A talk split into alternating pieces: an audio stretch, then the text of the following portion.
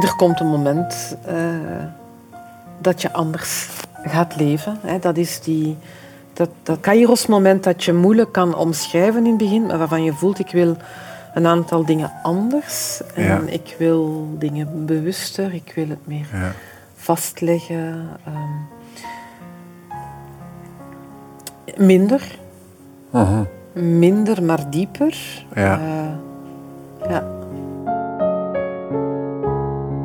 Je gaat zo meteen luisteren naar het gesprek dat ik heb gevoerd met Sigrid Bousset. Eh, Sigrid heeft meer dan om te even welk andere persoon die wij hier ooit aan tafel hebben gehad, ehm, heel diverse en uitgebreide ervaring in de culturele sector. Literaire festivals mee georganiseerd, internationale doorbraken van schrijvers begeleid, de minister geadviseerd van cultuur, ook zelf schrijfster. Dus echt heel uitgebreid. Een goed persoon om hier een keer aan tafel te hebben om daarover te praten. Wat vond jij van het gesprek, Tom? Eh, zalig, ja. Ik moet tot mijn grote schande toegeven dat ik haar niet kende op voorhand. Ja. Als je dan de, de lijst verwezenlijkingen en plekken waar ze gezeten heeft ziet en mensen die ze heeft groot gemaakt, helpen groot maken. En, Ja. ehm, ja, de, de perfecte persoon om een keer zo overkoepelend over dat cultureel veld te praten, Ja. waar dat ik gelijk persoonlijk wel nood aan had. Om een keer zo wat te begrijpen hoe dat alles werkt, werkte, ja, ja, werkt. hè? hoe dat we zouden willen dat het werkt. Zo, ehm, heel verfrissend. Ja, ja, veel bijgeleerd. Alweer. Alweer. Oh, hij zou denken dat de bedoeling is. Ja.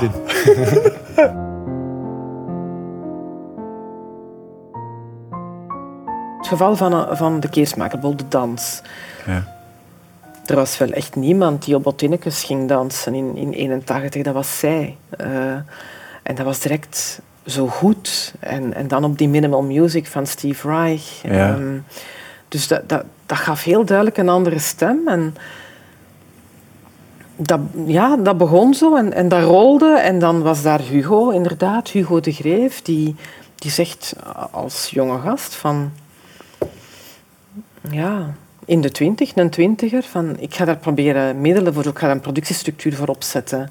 Maar ik ga natuurlijk die productiestructuur zo inrichten eh, dat die overhead minimaal blijft en dat de middelen vooral naar die artiesten gaat. Hè. Dan, Heel dienend zo. zo hoort het ook natuurlijk. Hè. Ik bedoel, de middelen in de podiumkunsten dienen maximaal naar de artiesten te gaan die er theater kunnen mee maken. En, en in die periode eh, ja, had je enerzijds de repertoiregezelschappen waar acteurs in dienst waren. En dan anderzijds dus die, die kleinere kernen die aan het ontstaan waren en die dan door eh, enkele kleine kunstencentra die ontstonden, zoals het stuk De Monty, het Kaaitheater, de Beurschouwburg. eh stilletjes aan ontstond daar een, een tweede circuit. Zo. En, en die circuits zijn natuurlijk ook elkaar dan na verloop van tijd gaan beïnvloeden. Eh, want je, je hoort natuurlijk ook op te schuiven. Hè. Die alternatieve scène dient ook Als ja, te, kunnen, te moeten kunnen opschuiven naar het midden. Dus dient ook te moeten kunnen infiltreren in, in die grote structuren wa- waar zij dan moeten kunnen verder werken, wat ook gebeurd is. Ja, ja. Ten slotte gebeurd is. Maar nee, ik geef dat ook even aan van podiumkunstenmiddelen, eh, minimale overheid, maximaal voor de creatie ja. daar zijn we inmiddels in de podiumkunsten wat ver vanaf geraakt. Omdat door de professionalisering die ik toch heb meegemaakt van het begin van de jaren 90 tot vandaag, dus dat is bijna 30 jaar, ehm, heb je gemerkt dat de overheid ook professionalisering eh, steeds meer eh, laat samenvallen met, met eh, voorwaarden, met een kader waar je moet aan beantwoorden, waar je moet in passen, ehm, met good governance, ehm, waardoor je steeds meer mensen nodig hebt in die managementstructuren om daar te kunnen aan beantwoorden. Eh, inmiddels zijn dan ook natuurlijk al die artiesten he- hebben geen vaste contracten meer, zijn niet meer vast in dienst. Nee, nee. Eh, dus er is daar toch wel een onevenwicht ontstaan Ja. eh, waar, waar een correctie, lijkt mij, nodig is. Ik denk toch echt wel dat het voor de theatermakers die nu twintig zijn en beginnen, is het zoveel moeilijker. Allee, daar, dat, dat voel ik ook omdat bijvoorbeeld mijn eigen zoon 23 jaar ehm, een heel traject mee heeft uitgezet met het jonge gezelschap Kuiperskaai en Lisa Boa Houbrecht. Uh, die dan onder, de arm is genomen bij het toneelhuis. Mm Omdat zij ook opvalt als nieuwe jonge maker. Maar ja, het, het, het, zal gewoon veel moeilijker gaan. Ja, wat dat, betekent om onder de vleugels genomen te worden, dat is iets helemaal anders, lijkt mij vandaag de dag, dan dat dat was in de tijd mhm. van Kai-theater. Also, wat dat, dat betekent ja. qua middelen en qua... Ja, ja. Um, ik, ik, denk qua middelen dat het zeker niet verschilt. Dat het in beide gevallen uh, een zo goed mogelijke omkadering is, maar die vrij uh, beperkt is. Maar, maar er, er wordt wel veel meer theater nu ook gemaakt. En wie groeit dan door en wie krijgt kans om...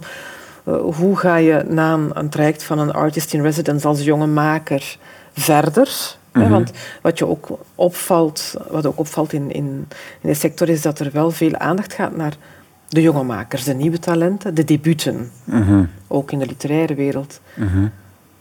En dan naar de gevestigden. De gevestigden die het internationaal gemaakt hebben. Maar alles daartussen moet natuurlijk... Ja, dan moet je evolueren. Van die beginnende naar die gevestigden, daar is een heel traject tussen. Dus die mid-career artists, die mid-career writers... Uh, hoe kunnen die zich ontwikkelen? Ja, dat is echt vaak zwarte sneeuw. Mhm.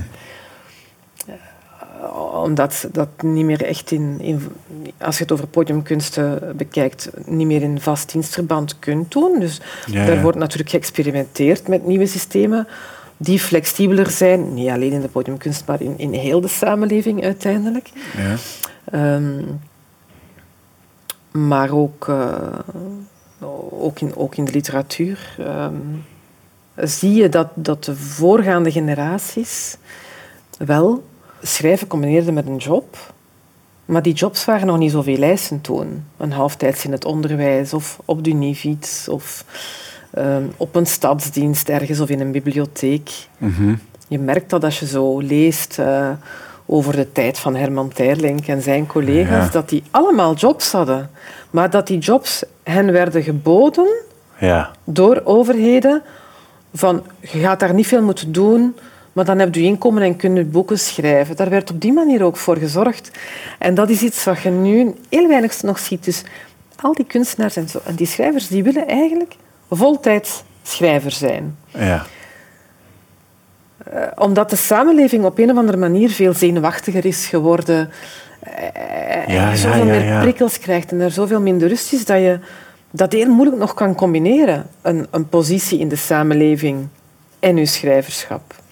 En dus proberen die schrijvers ehm, hun boeken te schrijven en daarnaast te leven van wat die boeken opbrengen. Ja. Dus een goede verkoop, maar ook alle optredens die eraan gekoppeld zijn. Zie je, maar, maar daardoor uh, ja, uh, is, is de spanning, de, de, stress groter voor die auteurs. Ja, want je doet echt wel, je maakt ook wel echt ander werk.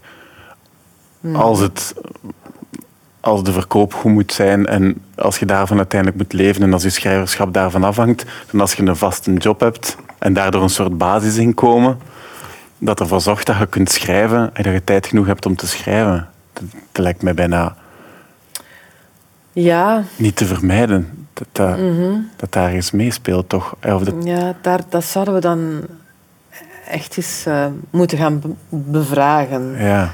Ehm, bij de auteurs.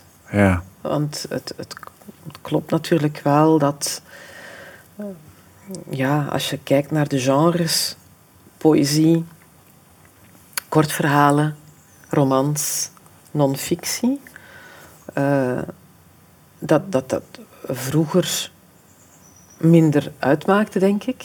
Het was allemaal heel prestigieus dat je dat allemaal schreef. Ja. Uh, poëzie was het hoogste. Maar nu is poëzie iets heel marginaal geworden in de samenleving. Je verkoopt van een bundel 500 exemplaren. Een uitgever weet dat ook. Mm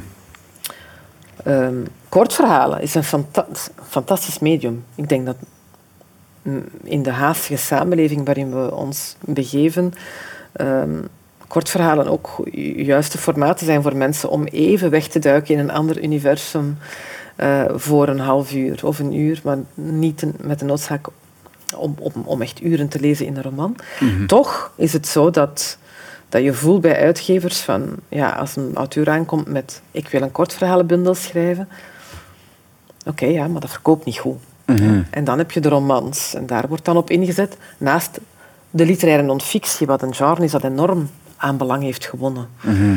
Vroeger had je zo de journalistiek of de academische werken, maar nu heb je zo dat hele veld van literaire non-fictie, van mensen die nadenken over de samenleving, ehm, waar mensen, publiek, lezers ook meer en meer naar neigen. Van een honger naar beter willen begrijpen mhm.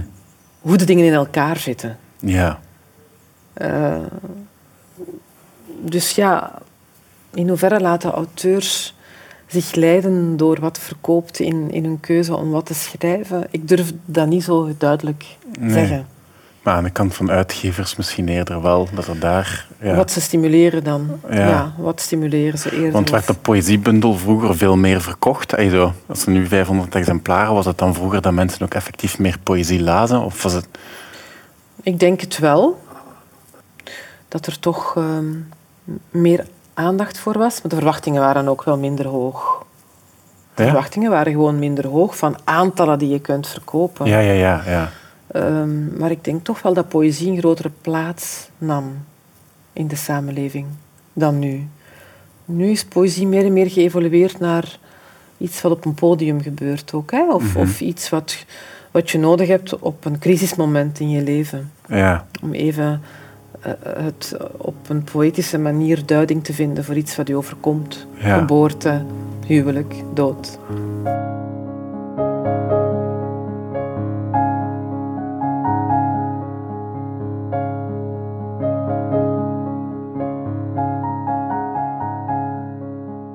Ik vind het wel interessant dat je in die, in die puzzel bent terechtgekomen van, van... staat ook op je website, was ik zo aan het kijken. Mm. En dat je zo de... hoe brengt de schrijver van zijn schrijftafel in de publieke ruimte, zag ik erop staan. Mhm. Maar ook hoe, hoe overbrugde de periode tussen twee boeken zo als schrijver. Hoe dat je, dat je die financiële puzzel bent beginnen leggen en probeert te leggen, ook voor mensen individueel. Dat, dat, zo, dat is een rare... Je hebt zo precies ofwel de artistieke wereld ofwel de financiële wereld en die twee mm. mogen niks met elkaar te maken hebben. Mm. Zo, want dat is vies. Zo, vanuit de financiële kant, de economische kant is kunst zo wat... Of, mm. En omgekeerd vaak hetzelfde. Terwijl je durft om daar met één binnen het een en ander binnen het ander te gaan staan. Ja, ja, ja. Het is natuurlijk de permanente zorg van elke artiest geworden omwille van wat ik u net beschrijf. Hè? Dat er geen vangnet van een vaste job meestal niet meer is. En, en, en dat je je voelt... Dat is iets waar ik mij in de toekomst eigenlijk ook meer wil mee bezighouden. Met dat op het, het begeleiden en coachen van auteurs in korte, middellange, langere termijn. Ehm, in hoe vat ik het gesprek aan met een uitgever? Wat kan ik van een uitgever verwachten? Wat mag ik vragen? Ehm, auteurs zijn over het algemeen zeer bescheiden mensen. Mhm. Eh, die, die verlegen zijn en, en die heel moeilijk uh, onderhandelingen kunnen voeren. En, uh, en, en die, die vaak ook niet durven vragen van wat is uw plan om mijn boek te promoten? Ja, ja, ja. Of die daar gewoon ook zelfs niet aan denken, om dat te vragen. Ja, maar is ook gewoon zo blij zijn dat er iemand al überhaupt een boek zou willen uitgeven, niet? Zo. Ja, maar nee, ook de gevestigde schrijvers. Um, denken van, ja, ik ga mij niet opdringen door die vraag te stellen. Ze zullen wel weten hoe dat ze het doen. Terwijl het toch... Ja, als je dan met auteurs begint te praten, dan, dan merk je van god, ik ben nu al zo ver. Ik heb echt, denk ik, mag ik zeggen, al heel mooi werk geschreven, maar ja, ze lezen me nu nog altijd niet voldoende in Nederland. Ik word nog altijd niet in Nederland gevraagd voor lezingen. Of um, ik ben nog altijd niet vertaald in het buitenland. Hè. Uh, Ja. Vlaanderen is zo'n kleine zakdoek, Ja. zo'n kleine lap grond, met een beperkt aantal lezers. Dus ja, zodat eh, begeleiden van auteurs om maxi maximaler te gaan kijken wat, wat zit erin aan potentieel en hoe kunnen we dat er samen proberen uit te halen. Zo. Mhm. Eh, ik, ik, noem, ik noem het niet zozeer agentschap, maar wel bemiddelen. Het is eigenlijk bemiddelen. Het is Ja. echt in-between zijn. Dat is een Duits woord dat je gebruikt hè, in een interview. Vermittlung. Ja, vermittlung. Ja. Ja. Literarische Vermittlung. ja, klinkt al goed. Literair. Ik ben een literair bemiddelaar. Ja, Ja. Nou, ik weet niet, dat zou ik zo niet direct zeggen, maar ja, ik heb echt zitten naar zoeken ook. Die website is trouwens nog niet klaar, maar ehm, van, hoe, hoe, dat is eigenlijk wat ik doe, is voortdurend verbanden leggen tussen de schrijver, de professionele wereld en het publiek. Ja, Dat doe ik eigenlijk al. Ja, dat deed ik al die jaren ook vanuit een, een instituut dat ik heb opgebouwd. ja hè. beschrijf, Beschrijf en, later passaporten. Ja, En dat doe ik nu eh, op zelfstandige basis. ja. Ja. Ik vind dat wel interessant, dat je hebt zo, eh, het beschrijven passaporten, als we vanaf de literatuur beginnen en zo de dramaturgperiode, Mhm. dan, en dan ook heel vaak in, in juries en in Mhm. commissies en eh, zelfs een stukje beleid hè, Mhm. met, met GATS. En dat je zo heel die weg doorloopt, waarvan ik denk van ja, als je iets wilt doen voor schrijvers, als je bij het beleid kunt zitten, kun je wel voor heel veel schrijvers in één beweging iets betekenen. Ja. En van dan uiteindelijk de stap te zetten om toch gewoon aan de kant van de individuele auteur te gaan staan als bemiddelaar, om daar de impact. Ik vond dat wel een interessante Ja. evolutie, hoe, hoe dat je daar... Ja, het heeft ook zes maanden geduurd bij GATS of zo. Ja, ja, ja, ja. Maar dat ook al boeiend is. Ja, ja, Eh, ja. Dat ik me afvraag waarom. Ja, ja, ja, daar zijn verschillende eh, verklaringen voor. Eh, vanuit mijn functie bij het beschrijven en Passaporta deed ik ook beleidswerk. Hè. Ik was Ja. ondervoorzitter van de Raad voor Cultuur. ehm, eh, ik ging eh, de taalunie doorlichten. Ik zat in juries. eh, pff, ja, ik zat in de werkgroep Duurzaam Cultuurbeleid. Ik zat in commissies bij het Fonds voor de Letteren. Dat was eigenlijk... een juiste benadering voor mij om met beleid bezig te zijn. Van het moment dat ik dan, na alle ervaring die ik had, eh, omdat ik hoe dan ook een periode aan het afronden was bij Passaporta, maar het toch verdomd heel moeilijk is om iets waar je zo mee samenvalt, eh, om daar ook een punt achter te zetten. Ehm, wanneer doe je dat dan? Wat is het juiste moment om dat te doen? toen um, Sven Gats minister werd um, en hij aangaf van, kijk, halftijds heb ik een adviseur letteren nodig, dan klonk die halftijds mij vooral ook als muziek in de oren. Gelijk vroeger. Ik was, ja, ik was Een job dat je niet te veel moet. ja, ja, ja, ja, ik was echt moe. Ik was opgedraaid na Ja. twintig jaar onophoudelijk bezig zijn. En, en uh, eens ik daar dan zat, dat heb ik toch wel onderschat. Dat is een totaal andere omgeving, hè? want je bent in een politieke omgeving Mm -hmm. uh, actief. Mm -hmm. Um, terwijl je niet tot een politieke partij behoort of zo, en ook helemaal geen politieke carrière wilt maken. Hè? Mm -hmm. Dus je bent daar omdat je een, een, uh, een expert bent in het veld en, en dat wilt inzetten dan vanuit een kabinet voor dat veld. Ja. Um, maar ik voelde, dat, ik voelde mij toch wel heel erg schuifelen aan die andere kant van de tafel als ik dan mijn collega's ontving. Ja. De collega's van Boek BE om over een vaste boekenprijs uh, te spreken, over een leescampagne die ze willen inrichten. Of de collega's van het Fonds voor de Letteren die toch zeggen van ja, bij een volgende beheersovereenkomst moet er toch een input komen voor dat internationaal beleid. Waar ik het natuurlijk volledig mee eens ben. Ja, ja. Maar dan tegelijkertijd moest er meteen bespaard worden onder GATS ook. Ja. Er was toen 2%, hè. daarna is het bij Jan Bon 6% geworden. Maar dat vond ik toch ook wel heel moeilijk om daar dan ja, ja. deel van uit te maken van een beleid dat dat moest besparen. Dus we leefden niet meer onder ancien natuurlijk, onder die gouden jaren waarin er heel veel kon aan ontwikkeling van Ja. cultuurbeleid. Het was vooral toch kijken van wat is er binnen een beperktere marge mogelijk. En allee, ik denk dat Sven Gats met zijn kabinet dat zeer goed hebben gedaan. Alleen voelde ik echt na een paar maanden al ehm, van oké, het was een logische stap misschien. Maar van het moment dat er weer vragen kwamen uit het veld, voelde ik dat ik daar wilde op ingaan. Ja, ja. En toen ik dat dan aan Sven Gats ging zeggen, ehm, na zes maanden, dan zei hij, ja, ik had het al lang door. Jij moet aan, jij moet aan de kant van de artiesten staan. Mhm. Maar ik ben heel blij dat je geprobeerd hebt, dat je gekomen bent. En heeft mij zelfs, al was ik er maar zes maanden, een hele mooie afscheidsreceptie gegeven. We zijn altijd in contact gebleven met elkaar. Dus dat was, ik vond dat wel een, een, een zeer mooie, ehm, waardevolle plek, moet ik zeggen, om, om, om te werken wel.